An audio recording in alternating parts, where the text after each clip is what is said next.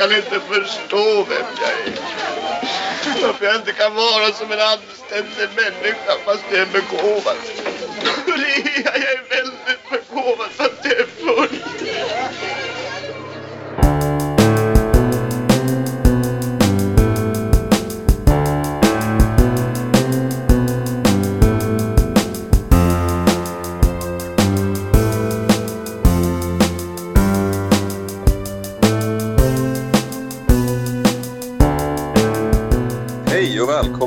Demonpodden. Podden där vi under 2019 tittar oss igenom Ingmar Bergmans filmografi. Vi har kommit fram till avsnitt 9 där vi pratar om Till glädje från 1950.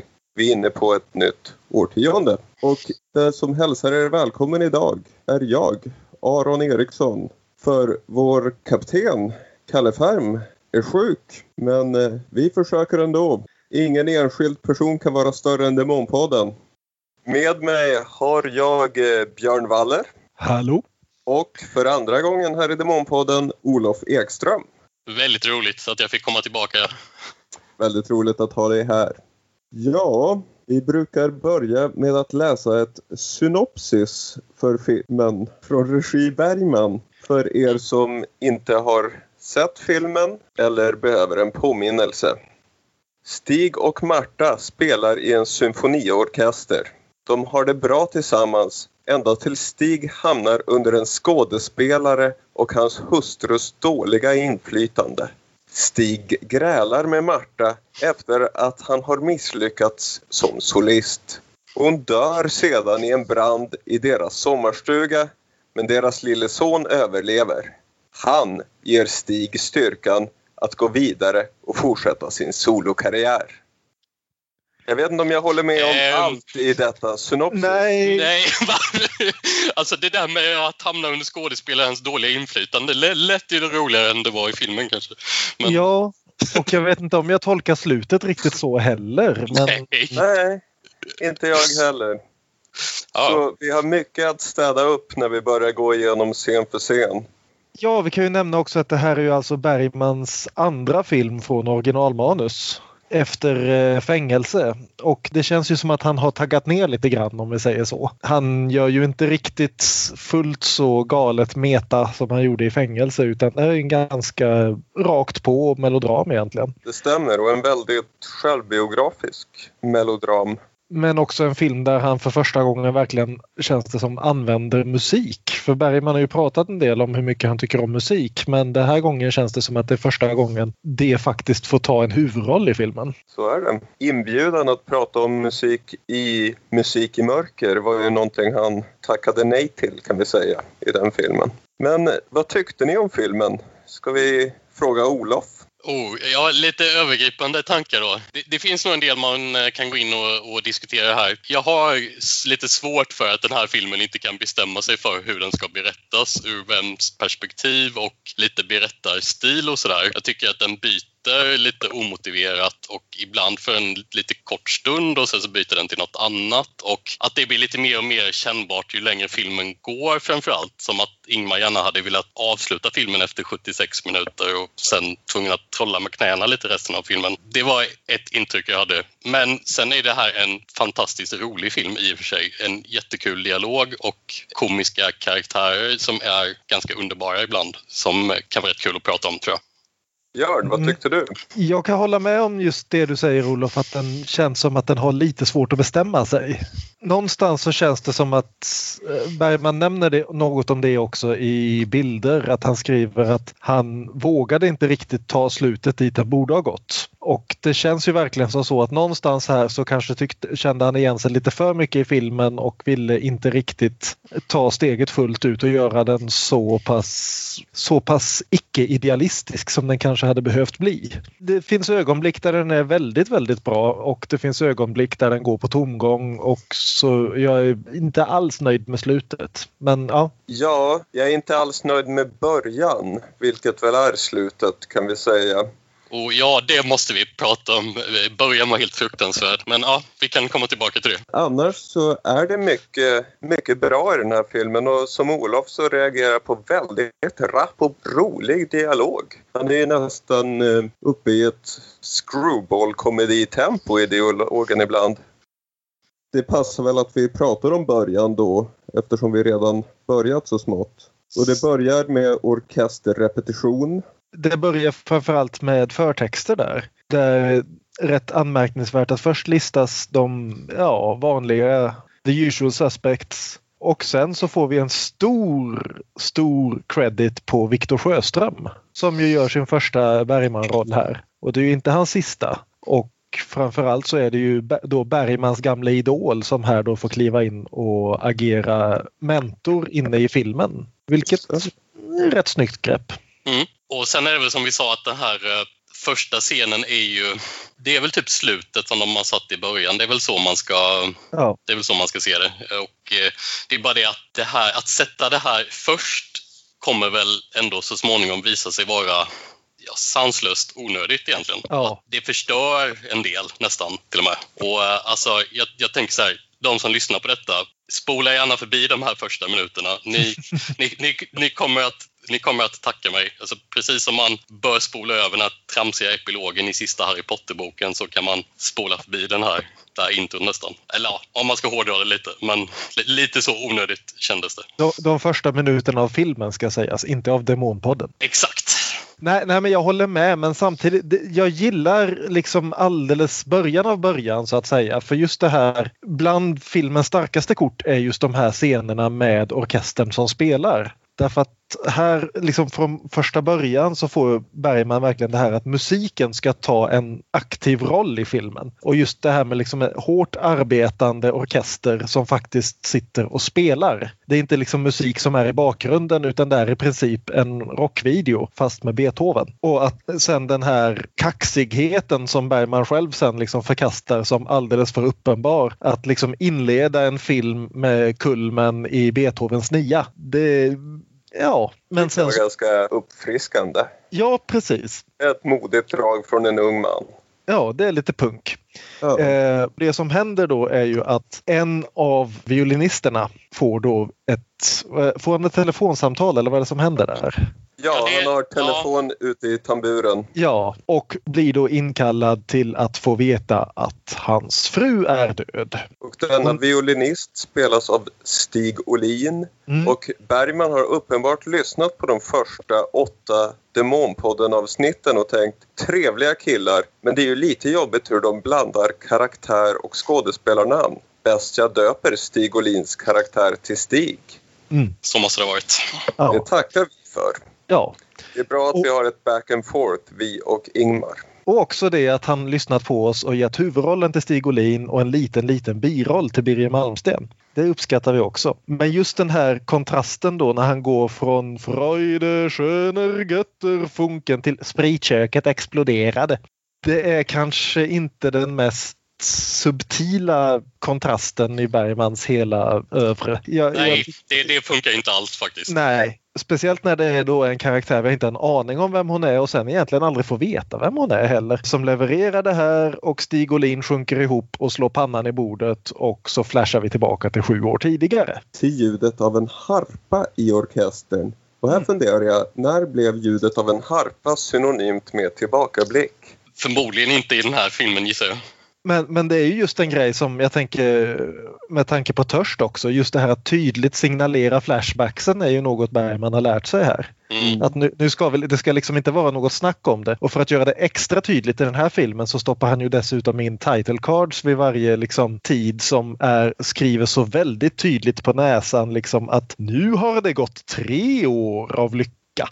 Det, nej, är det Viktor Sjöström som har begärt det, tror ni? Att han tänkte, ska jag vara med i en Bergman-film då vill jag ha mina stumfilms-tropes med mig. Ja, antagligen. Så eh, jag vill ha title cards. Mm. Ja, vi flashar i alla fall tillbaka sju år och ser just Viktor Sjöström som hälsar Stig och Marta, filmens andra huvudperson spelad av Maj-Britt Nilsson. Välkomna till orkestern i Helsingborg.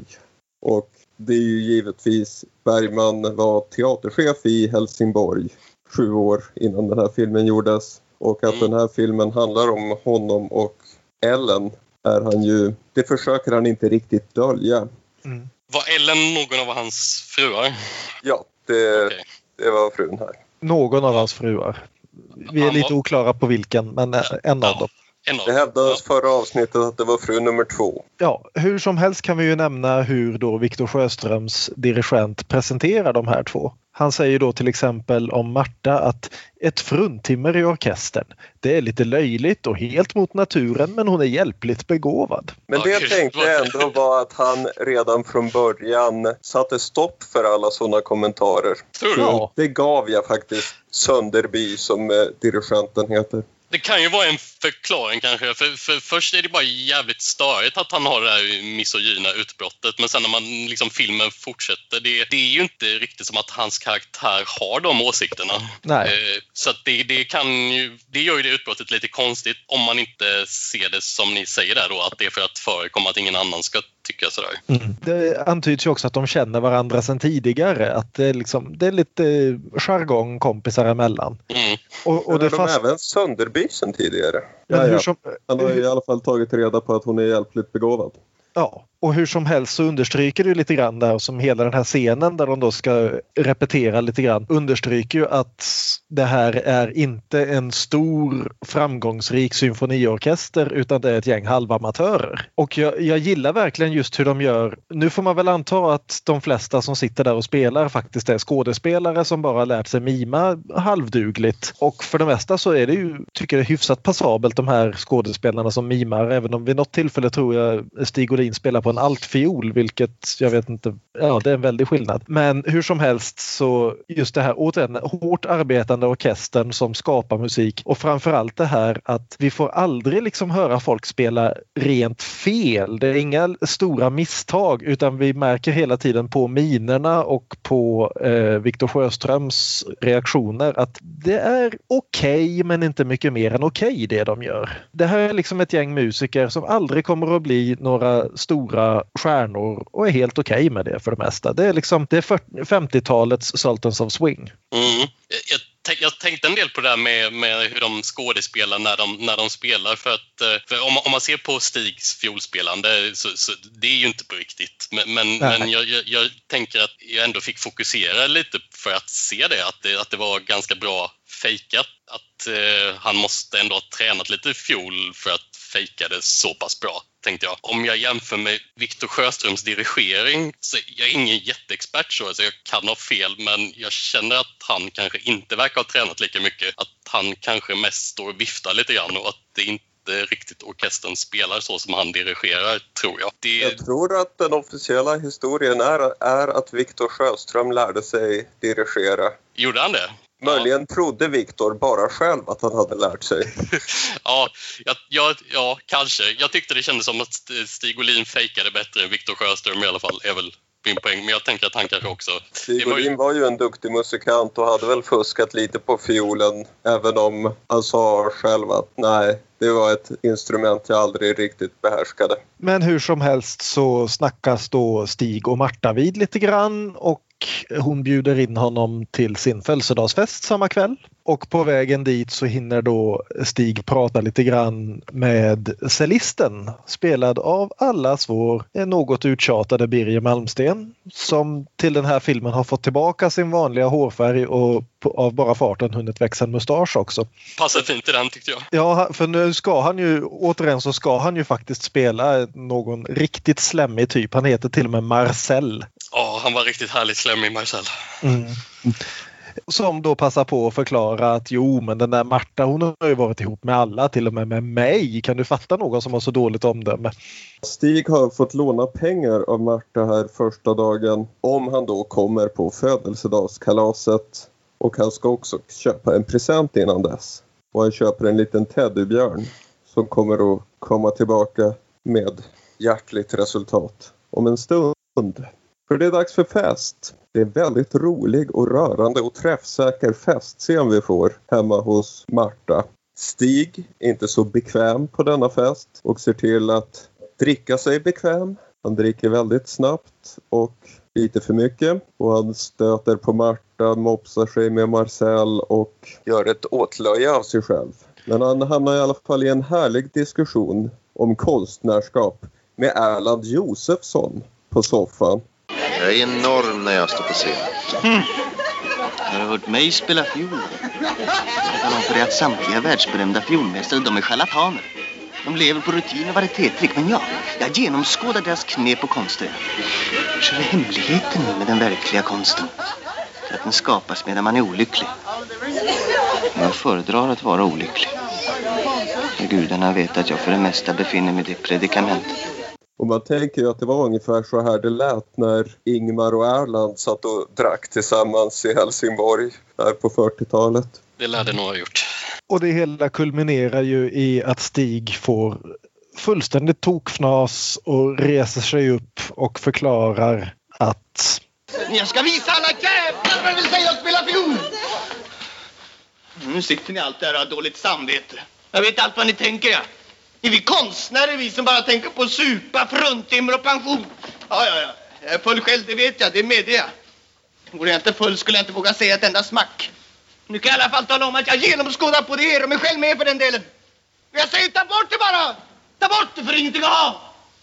Nu ska vi alla jävlar dö och stå upp igen. Då och då ska jag låta er höra fiolspel.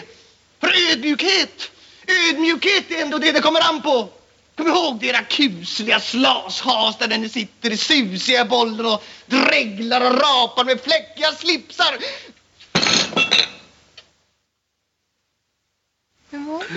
Jag drar en dig när Det det Stig under sitt tal när verkligen har fått feeling ska slå näven i bordet för en fas. Men bordet, det lömska bordet har flyttat på sig och står inte där längre. Så han ramlar ner på golvet.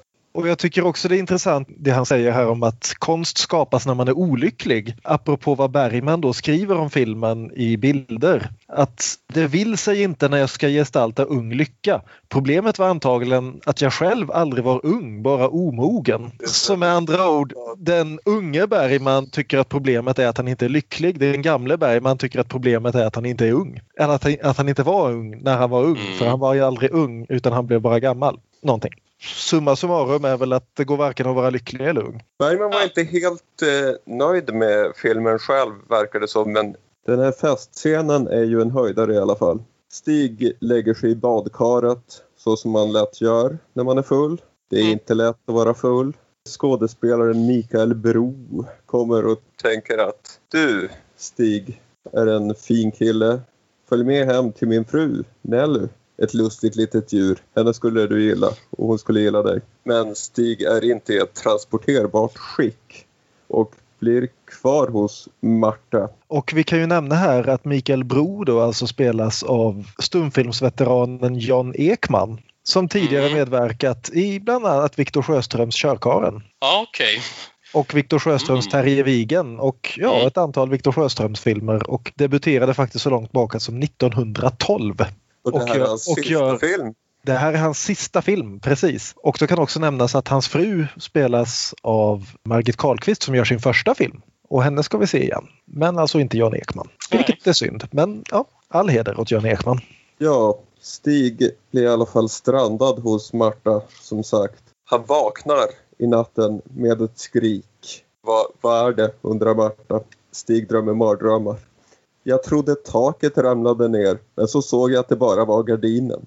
Ett komiskt ögonblick. Mm. Veckans mardrömsscen var en skrattfest, kan vi konstatera. Ja, och det är väl, fast det är väl en mardröm vi aldrig får se då. nej, Men vi får se reaktionerna på den. Ibland räcker det. Ja. Och Stig, snacksalig som man gärna är när man är full, tycker att han och Marta borde ligga med varandra. Men Marta tycker inte att det är en så lockande idé. Stig kan i alla fall visa att han minsann hade köpt en present till födelsedagen. Och Marta blir här oerhört glad för sin lilla teddybjörn. Man tänker att hon kanske inte har haft så många killar som gett henne teddybjörnar. Det har inte riktigt varit hennes typ tidigare. Nej. Och det är väl också en liten metafor för att hon då tidigare har varit med 40-talsmått mätt lite partytjej och nu är det dags att slå sig till ro. Vilket ju är precis vad de via diverse flashforwards nu kommer att göra.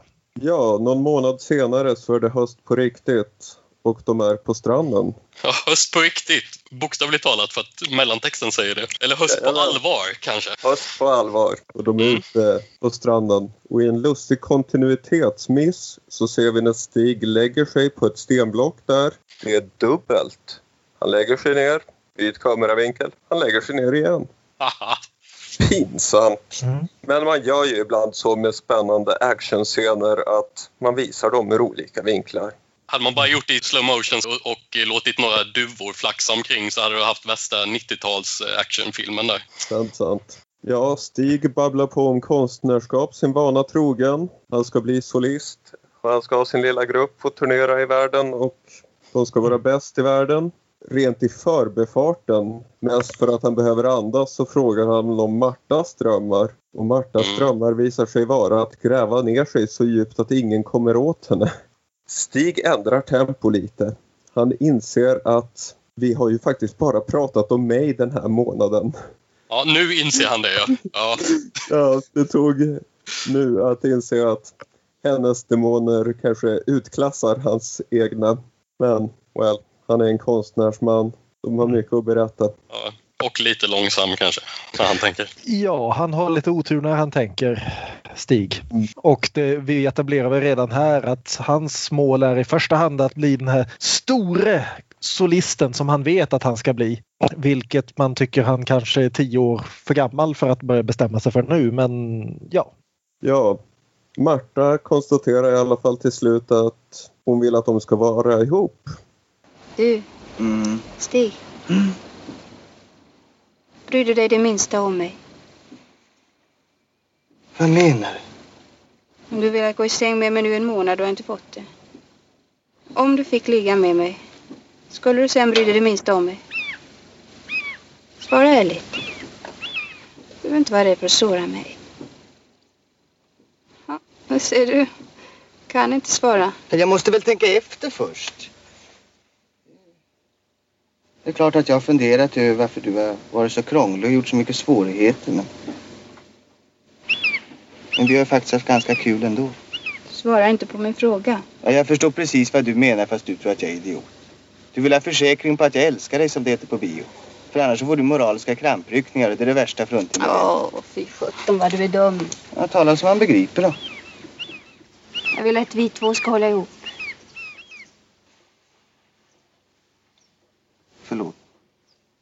Man talar så mycket hit och dit och nästan aldrig tänker man på att det är en människa man snackar med. Det var så mycket elände, så.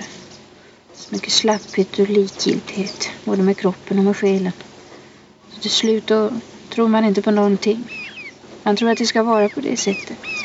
Det är hela meningen. Inte behöver det finnas någon mening. Jo, jo det måste det. Finns det inga som hittar på en. Annars kan man inte leva. Det kanske var rimligt att hon väntade tills han faktiskt frågade henne någonting om henne själv ändå. Det kan vi ju hålla med om. Men så fort han gör det så, ja, det här är någon för mig. Ja, då, ja, då går det väldigt snabbt. Det, det gör det. Bergman förtydligar i manus att när Marta säger jag vill att vi ska hålla ihop så hon säger detta på ett alldeles naket sätt och hennes ögon är vidöppna och Stig kan för ett ögonblick, trots att han bara är en barnrumpa, se rakt in i hennes hjärta och begriper en liten bit av en annan människas ensamhet och leda. Han blir både förvånad och gripen. Det är inget smickrande självporträtt Bergman gör av sig själv. Nej, Mm. men det, det, det är väl skönt ibland kan man tänka att lasta över sina sämsta sidor på en fiktion, fiktion, eh, vad säger man, en påhittad karaktär. Uh, Sen så går vi ju framåt ytterligare en liten bit. Orkestern repeterar och Stig och Marta säger till eh, dirigenten att vi får nog hoppa över några repetitioner här för vi ska gifta oss. Mm. Och det här är en härligt fin scen Stig Mm. Olin Viktor Sjöström emellan. För Ja. Marta säger inte så mycket för Marta mår inte så bra vid det här tillfället. Viktor Sjöström har lovat att vara där och har glömt bort det och förklarar att ja men då får vi väl skjuta upp eh, bröllopet helt enkelt för våra repetitioner är ju viktigare. Det slutar i alla fall med att Viktor Sjöström snäser åt Stig Olin att dra åt helvete och Stig Olin svarar nej tack jag vill inte vara där du är. Vilket är ja, en hyfsad, ja en trea på brännskalan. Eh, Det var en väldigt fin scen. Jag gillade den. Ja. Och hela scenen är i en tagning. Mm. Det är mycket långa tagningar igen. Bergman och Gunnar Fischer har eh, arbetat ut det här och flytande kamerarörelse, det är snyggt, det är bra. Ja, Mm. Marta svimmar i alla fall på slutet av scenen medan testosteronmännen har sin lilla face-off. Och det blir i alla fall bröllopsplanerande. Marta och Stig är nu hemma och förbereder sig. Och denna scen, sex minuter lång, innehåller bara ett klipp någonstans i mitten, så det är två långa tagningar igen. Och Marta avslöjar att hon svimmade för att hon är ju med barn. En gång till har vi graviditeter i Bergmans filmer från denna tid. Och en gång till har vi diskussioner om abort. Jajamän. Mm. Ja, ganska så eh, in, ingående och, och tydligt, får man ju säga. Den här, den här gången så går inte vår hjältinna igenom en abort för hon har redan gjort det. Mm. Vi har också den här klassiska filmrepliken som Bergman inte är den första och inte den sista att använda för det är en bra replik. Eh, Stig Olin får panik när han inser att hans fru är gravid, eller hans fästmö är gravid. Han frågar hur gick det till och hon svarar på det vanliga sättet. Mm. Han blir förbannad och han förklarar att han gillar inte överraskningar. Nej, just Vilket- det. Fast just det kommer ju när det väl blir fint. Ja. När han Ja. har skrikit Ja. att jag vill inte ha någon unge, jag avskyr barn. Mm. Så till slut... Redan när jag själv var barn så, så hatade jag överraskningar. Mm. Och nu ska jag ha ett barn. Jag vill ännu mindre ha en överraskning. Eller hur det nu var. Ja. Nej, det är när det sen börjar bli gulligt så konstaterar han att han reagerade dåligt bara för att det var en överraskning. Ja, det var Du bara kunde ju haft lite bättre timing med att berätta det här. Det handlar inte på något sätt om hans, eh, hans känslor för henne eller hans allmänna syn på kvinnor utan bara att eh, han redan som barn har haft lite svårt att eh, eh, reagera normalt på överraskningar helt enkelt. Han får ju också det som avslutande replik efter att han har sagt både det ena och det andra och det tredje. Det om överraskningar är sant i alla fall. Och dessutom är det psykologiskt trovärdigt. Mm. Ytterligare ett exempel på den väldigt roliga dialog som Bergman plitade ihop.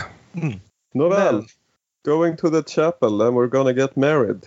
Mm. Och återigen i en enda tagning med fokus på den kvinnliga skådisens ansikte och avslutas som traditionellt är i bröllopsscener med ett vänskapligt kamratligt handslag. Ja, Men vilket väl återigen är en påminnelse om att det här är Sverige på 50-talet. För det här liksom med att You may now kiss the bride, det började vi egentligen på svenska bröllop med först när vi hade börjat se Hollywoodfilmer där man gör så. Mm. Och det är, det, är en, det är en fin scen tycker jag. Det, det är liksom just den där liksom långa inzoomningen kameran gör mot Martas ansikte och ner mot händerna. Det, det är väldigt fint gjort. och Maj-Britt Nilsson är väldigt bra måste jag Mm. säga som Marta. Jo, Bergman säger det i intervjuer också. Hur den här hustrurollen var ju oerhört idealiserad. Men Maj-Britt Nilsson lyckades nästan göra det trovärdigt. Mm. Vilket var ett bevis på hennes genialitet. ja. Jo, för all del. Har hon varit med i någon av de tidigare Bergman-filmerna innan denna? Det här är den första men inte den sista. Okej. Stig är dock inte nöjd med att bara vara gift och blivande pappa. Han ska ju bli solist och superstjärna. Mm. Och här ska han få sin chans. För den gästande violinvirtuosen har gått och dött. Det var ju påpassligt. Ja. Hoppas inte Stig om- hade något med det att göra.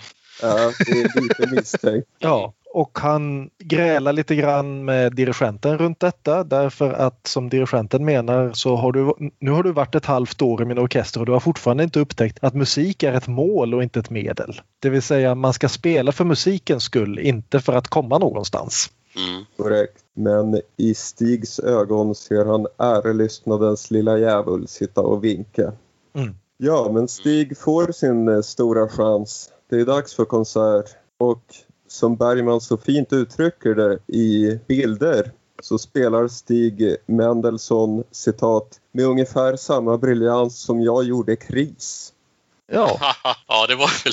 Ja. men, men det är återigen den här fina grejen att det är om man så lyssnar på det här som amatör som inte kan sin Mendelssohn. Det är inte helt uppenbart att allting går åt helvete för honom förrän han faktiskt liksom börjar sluta spela och titta ner. Det, det, liksom, det låter inte fruktansvärt, det låter bara inte strålande. Och det är lite off sådär, men, Ja. inte, men inte, inte jättehemskt nej. Nej, jag tänker, jag tänker lite grann på operascenen i eh, Citizen Kane. Det är en medelmåttig insats helt enkelt. Inte väldigt bra men heller inte fullständigt talanglös. Bara ett hack ovanför vad han egentligen klarar av. Mm. Och det berättas ju väldigt eh, fint här i, eller hur, hur han själv reagerar och hur andra, andra runt omkring reagerar på honom med, Ja, med ansiktsuttryck och så mycket. precis. Även Och- vi som inte kan vår Mendelssohn förstår precis vad som pågår. Ja, och för att verkligen understryka det så efteråt när han går av och är förbannad så kommer då eh, överste Slem och Birger Malmsten fram och säger det gick ju över all förväntan det där.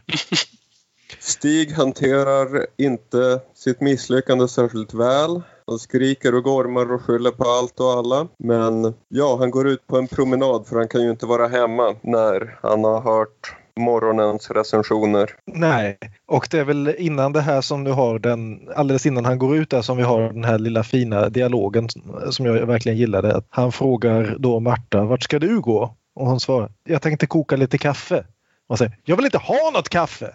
Och hon, nej men jag vill ha kaffe. Mm.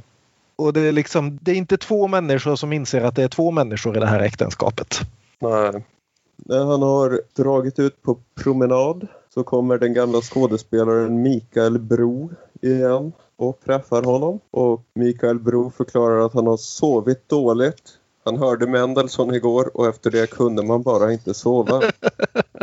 Och Stig känner, han säger väl tack för att du förstår. Eller något sånt. Men de går i alla fall hem till Mikael Bro för att dricka kaffe. Och där finns alltså det lustiga lilla djuret Nelly Bro. En 17-årig liten nymfoman med fylliga läppar. Spelad av Margit Karlqvist, som sagt.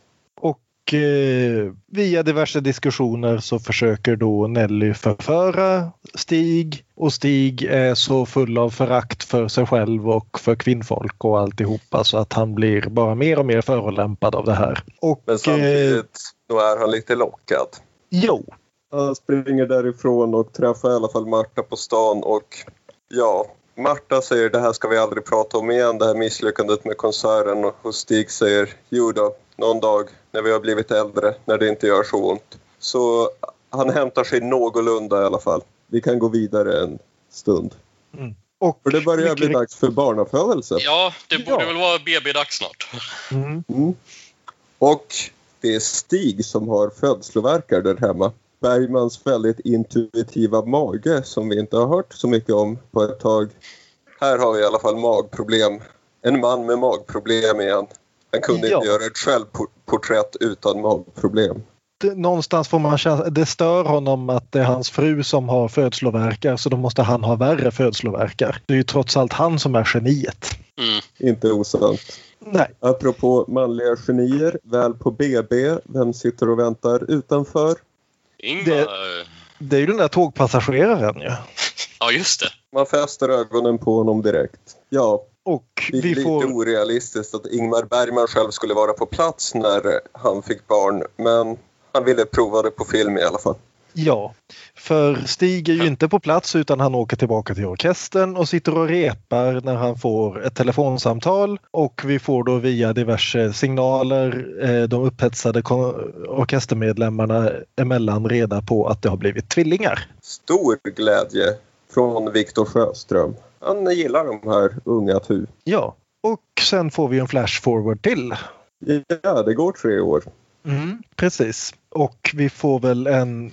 Vi får, det verkar först som om Stig har vant sig lite grann vid det här jobbet som tredje violinist. Som dirigenten då säger till honom att vi medelmåttor kan också behövas. Utan arbetsbin blir det inga bikupor. Mm. Stig svarar på det. Att lyssna på det är som att lyssna på någon som redan är död. Drömmen lever. Och vi ser också efter ett tag att det inte bara är drömmen om musiken som lever utan att han nu också har fått ihop det med Nelly Bro. Vi kan eh, nämna den här, när vi först ser tre år senare så är de ute, ja de är vid, bor i en sommarstuga eller en stuga Ja. på landet i alla fall. Det här kanske är en av scenerna du nämnde i början som olika berättargrepp. Att helt plötsligt få Viktor Sjöström agera berättarrösten. Ja, det kort stund. Det är här någonstans det börjar, tror jag. Att, att, att det liksom hoppar fram och tillbaka mellan lite, lite olika berättarröster. Ibland lite senare så ändrar de stil och berättar i brevform och, och lite sådär. Att det, att det helt plötsligt är det en massa sådana berättarexperiment som inte riktigt har varit i filmen fram tills dess så mycket. Som var mestadels konstigt, tyckte jag. Jag tyckte nog ändå det funkade ganska mycket, den sprudlande berättarglädjen.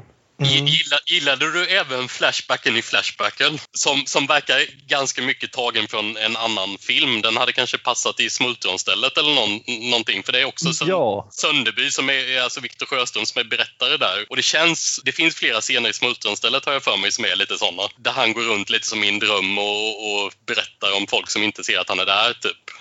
Ja, det blir ju lite en, eh, en kortfilm där Sönderbys monolog, berättelse. Men, men Bergman gillar ju sina små filmer i filmer. Så mm. han, han brukar tycka att det piggar upp och jag tyckte det funkade rätt bra här också. Det var fina scener.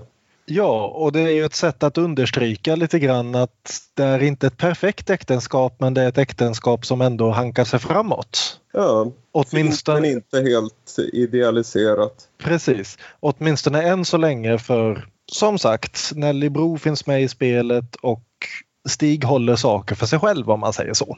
Ja, Vil- ärelyssnarens lilla djävul brinner fortfarande bakom Mm. hans ögonlock. Precis. Vid repetitionen så dyker Nelly Bro upp och ser farlig ut. Och det verkar lite lustigt att Stig är så slarvig att han gör detta inför hela orkestern där ju hälften känner Marta. Men ja, Sant, sant. det är en liten plot hole där kanske. Eller så är han bara en idiot, vilket jag nästan tycker också. Inget i filmen motsäger den läsningen. Nej. Nej. I, I och för sig så har han väl, han har väl försökt få Nelly att inte komma dit. Det är inte så. Han säger det. eh, Han har men- nog inte försökt speciellt mycket kanske. Eh, Men de går hem till eh, henne, hem till paret Bro. Och Mikael Bro sitter och läser Hägerström. Och det är kul att se Uppsala-filosofin representerad. Lika bryskt då som nu. Men Marcel har också passat på att flytta in hos paret Bro. Och Stig är lite sotis över detta. Nelly njuter av den dubbla uppmärksamheten och Mikael njuter av den dubbla uppmärksamheten som åägnas hans fru. Det blir lite Ja, vi, vi, nagelmålande och sura blickar precis. Marcel och Stig emellan. Jag gillar verkligen just den spända scenen här där liksom Nelly som väl, ja hon är väl några år äldre men hon är fortfarande liksom klart yngst i det här gänget och har liksom en position som hon vänstrar på sin 50 år äldre man med två andra män och vi, båda vet om det och ingen av dem tycker om det och hon väldigt tydligt flörtar med den ena framför den andra medan hennes kar tittar. Och det, det, det är ingen vacker scen men det är en... Jag, jag gillar liksom hur tydligt den gör det här förhållandet utan att säga, säga något högt. Just den här scenen där hon sätter sig bredvid Stig Olin och målar naglarna på honom. Det, det, det är en härligt kaxig scen tycker jag. Någonstans i samband med detta så, så är det en, en ganska rolig scen där, där Nelly säger, eh, sitter med Stig och säger något i stil med att Åh, ingen tycker om mig, vad ska jag ta vägen om jag skulle skilja mig och, så, och sådär och sagt med ett tonfall som att hon förväntar sig lite medkänsla eller kanske, kanske något mothugg. Alltså, nej, men det finns visst människor som bryr sig om dig, du är så himla fin och så vidare. Och istället så utbrister Stig att Nej, det är för att du är så elak och saknar mänskliga känslor. Så där får vi en liten, uh, lite fin inblick i Stigs hjärta där då kanske. Ja, men hur som helst så slutar det med att han går hem till sin fru. Och han kommer hem med en skadad hand. Och här tänkte jag att det måste ha blivit bortklippt ett handgemäng honom och Marcel emellan förslagsvis. Men denna handskada kommer att förklaras senare så Ja. så, så var det inte. Nej, men vi hamnar i alla fall i ett praktfullt bergmanskt familjegräl här. Först insisterar då Stig att Marta och barnen ska flytta in till stan med honom. Första scenen vi Mm. får i stan är Jag förstod inte varför ni skulle behöva flytta hit in med mig. Ni trivdes ju så bra på landet. Mm. Och ja, det ena leder till det andra leder till ett storartat Bergman-porträtt av gräl. Med repliker som “Ligg inte och lipa, det är ändå ingen som hör dig” Och slutklämmen, vi tycker inte vi får ut någonting av våra liv. Vi har gripits av klarsyn. Och klarsyn leder till äckel. Ett väldigt Nietzscheanskt ögonblick. Ja, Vi vet ju Och- att Bergman gillar sin Nietzsche. det är en väldigt välskriven scen det här. Men framförallt så är den väldigt välregisserad. Du har liksom kameran som håller på. Vi börjar liksom etablera just det här. Hon ska stänga fönstret och det är dimma och det är Helsingborg vilket innebär att eftersom det är dimma så går mistluren hela tiden. Så genom hela det här grälet så går då den här mistluren som en av dem beskriver som kor instängda i en godsvagn. Går hela tiden i bakgrunden och varnar för det är grund här, det är grund här, sväng bort, ni kommer att gå på grund, det här kommer att gå er illa. Jag, ty- jag tycker det är riktigt snyggt faktiskt. Skulle du fråga om saker som inte angår dig? Angår det inte mig att du är tillsammans med Nellebro? Inte så vitt jag kan se. Du kan vara moraliskt indignerad om det roar dig, men håll det för dig själv. Jag är inte intresserad. Men varför? Varför snubblar man i sin hundlort på gatan? Därför man inte ser upp, sen har man det på sig. Att du kan. Och det ska du säga. Som innan vi träffades låg till höger och vänster. Och till och med tillsammans med den där vidriga Marcel. Det var ju innan vi hade ungarna. Betyder inte de någonting för dig? Det hade du ju förr också, fast du gjorde av med dem. Ibland ångrar jag att jag envisades när du inte ville att vi skulle ha några barn. Ser du, ser du Märta? Och jag ser sjabbig jag blir. Det är en lång scen och den Mm. trappas som upp steg för steg. Och Ja, ja, det slutar ju med att Stig spöar upp Marta. Ja. enkelt. Och Marta flyttar iväg till sin mormor. och det som händer, hon försvinner iväg med barnen. Stig går lite ensamt tillbaka till familjen Bro där det visar sig att den gamle Bro har fått ett slaganfall och bara kan meddela sig med skrivna lappar. Och han misstänker att det är Nelle som har förgiftat honom. Ja, För hon är ju en elak människa utan känslor. Ja, och jag gillar de här tre scenerna hos paret Bro. Just sättet det liksom blir mer och mer instängt. Vore det här liksom en 90-talsfilm så skulle det vara nästan, de skulle vara heroinister i princip. De, de blir liksom mer och mer toxiska, mer och mer hatfulla mot varandra. Ja, någonstans här så Stig till sin credits inser vad det, liksom vad det är han håller på att fastna i och går en gång för alla därifrån. Mm. Och Stig har då skärpt sig lite och här går vi in i brevskrivarfasen av filmen. Han börjar brevväxla med sin fru. Ja, Och det, så var inte- bygger de upp sin kärlek. igen. det var inte jätteintressant. Eh, Nej, Tycker inte Det funkade inte helt bra. hur som helst så bestämmer de sig för att återförenas och göra ett nytt försök. Vi får en väldigt söt sån här klassisk mötas på tågperrongen-scen. Vi får några barnskådespelarinsatser som kanske inte är de mest övertygande i hela Bergmans verk. Tvillingarna Lisa och Lasse.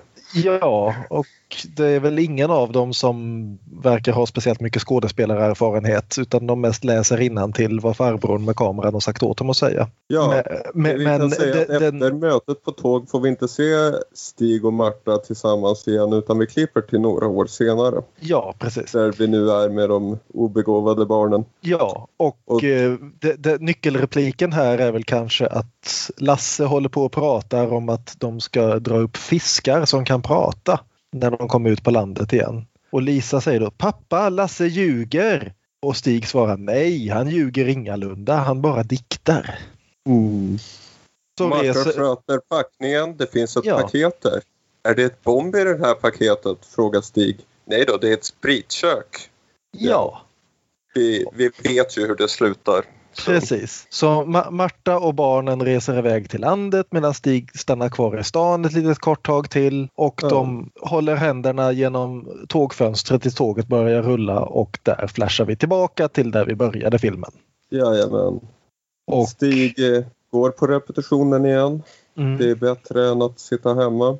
ja, får- Sönderby se- försöker säga några tröstande ord. Stig säger rör mig inte. Och orkestern ska stämma upp till slut. Och det är Beethoven.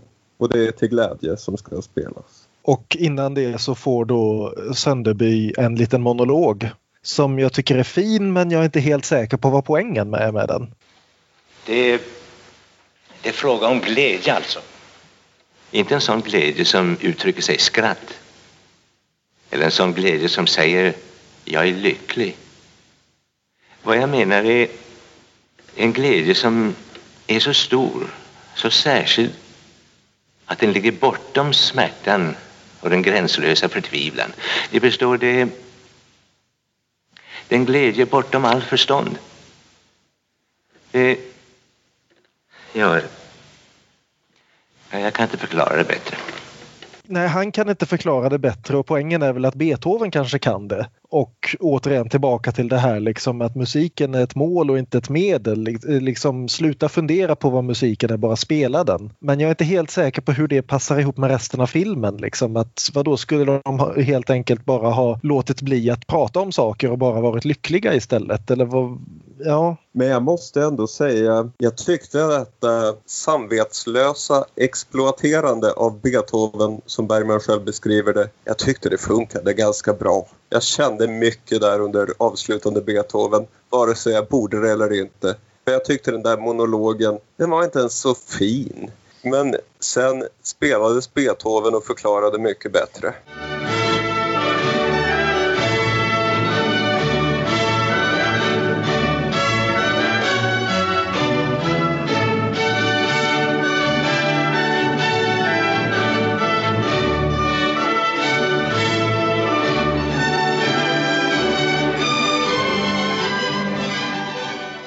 Avslutningen på Beethovens nia, det, det, är väldigt svårt att misslyckas när man har den, liksom, speciellt när man återigen den här hårt arbetande orkestern sitter där och spelar den och kören står och tjötar bäst de kan. Men sen så har vi då också den här scenen som vi nämnde liksom när vi pratade om eh, synopsisen där att eh, Stigs lille son, för dottern verkar, ja just det hon ligger på sjukhus ja, men sonen kom, kommer in i alla fall och sätter sig och tittar på när pappa sitter där och spelar. Och Stig tittar på honom och fortsätter spela och sonen sitter och tittar tillbaka. Och återigen det här lite halvtaskiga barnskådespelandet. Jag är inte helt säker på vad ska vi få ut av att pojken som sitter där? Ska han vara liksom en uppmuntrande eller ska det vara en kontrast mellan den här liksom stackars pojken som har blivit av med sin mamma medan orkestern sitter där och spelar om glädje på ett språk han inte förstår. Det är en effektiv scen men den kan tolkas på ett antal olika sätt vilket väl kanske är en bra sak. Jo, mm. och jag tyckte ändå att det blev, vi får lite dubbelexponering, lite minnen mm. av eh, Marta och Stig blir lite tårögd och har något av ett leende på läpparna.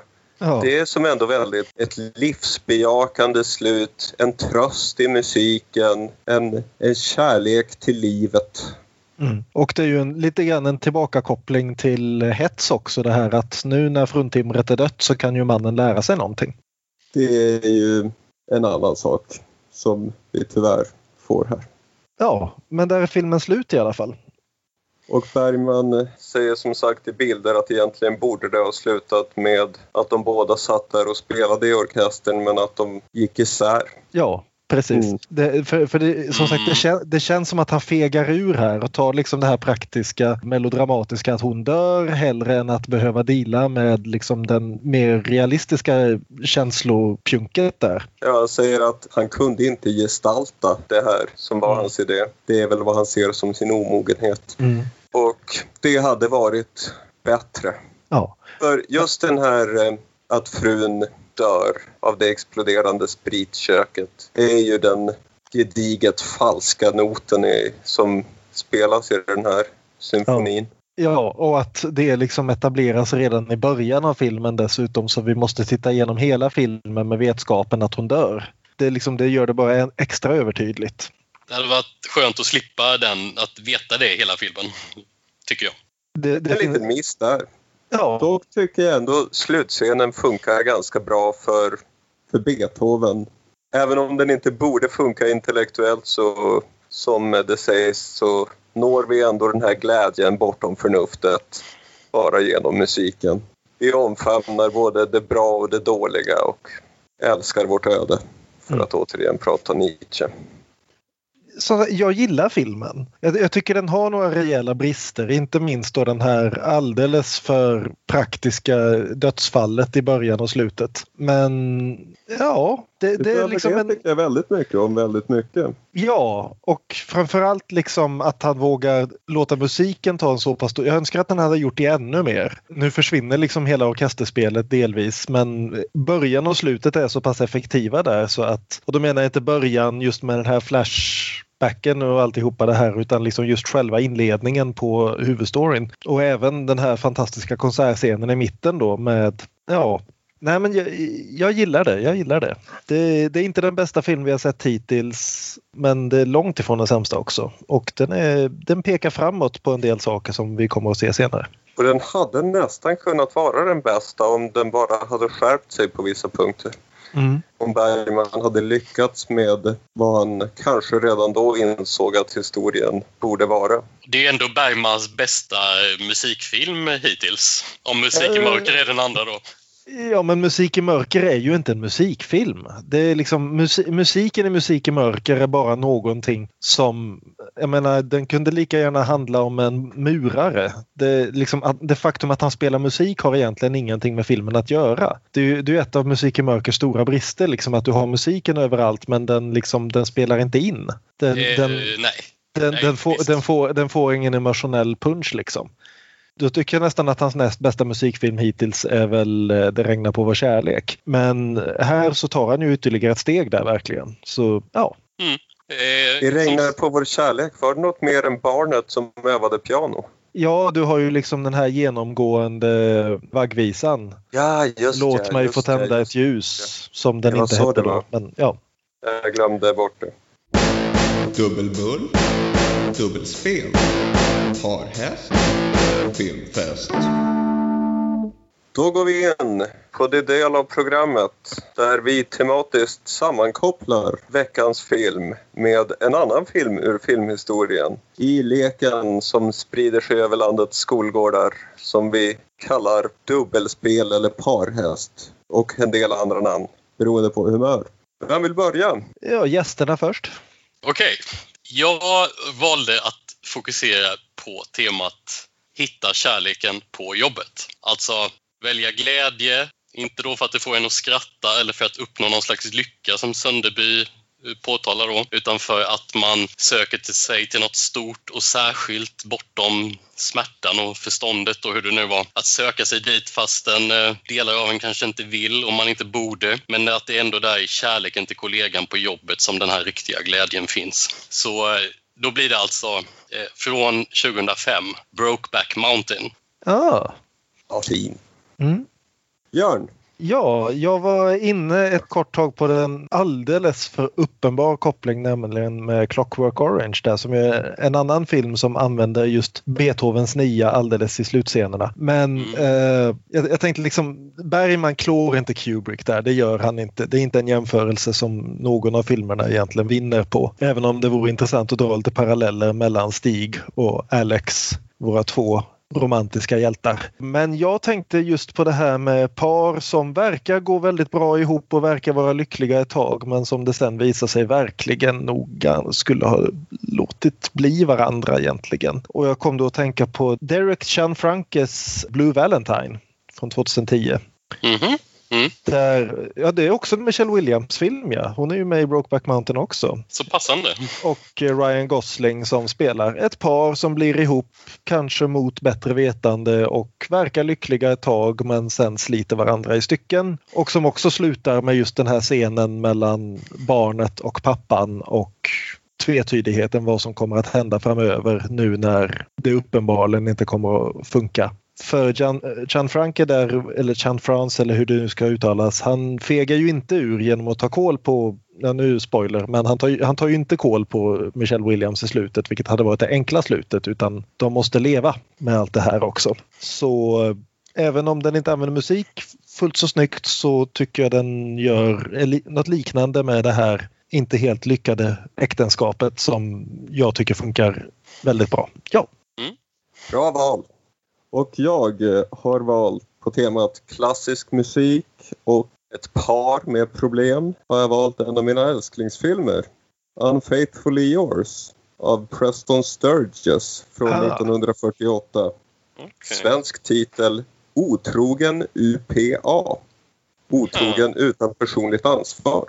Där har vi Rex Harrison som spelar dirigent och hans unga fru spelad av min favorit Linda Darnell.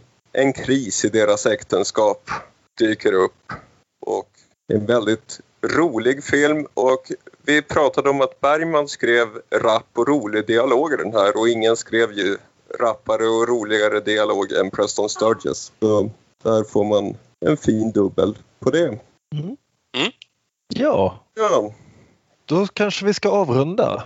Och då kan vi ju säga som så till att börja med att eh, vi finns på sociala medier, Damonpodden på Twitter och Instagram, och även på damonpodden gmail.com. Och vill ni oss något så hör gärna av er. Vi svarar på alla mejl vi har fått in hittills. Vi kanske till och med Ja. kan läsa upp mejl i podcasten. Vi vet aldrig för vi har ännu inte fått några mejl.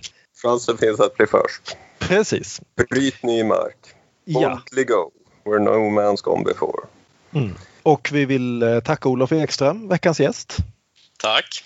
Och vi är tillbaka nästa vecka då vi ska prata om vad? Vi ska prata om sommarlek.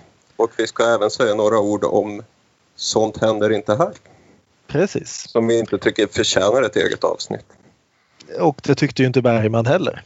Precis. Så Bergman sträckte sig in i framtiden och sa när någon en gång gör en recap-podd, vad nu det kan tänkas vara, om mina filmer så vill jag bara hälsa att ni får inte göra ett avsnitt om Sånt händer inte här. Så följaktligen händer inte sånt här. Men det händer där. Och vi ska i alla fall avsluta som vanligt med eh, Aron. Har du någon låt den här veckan?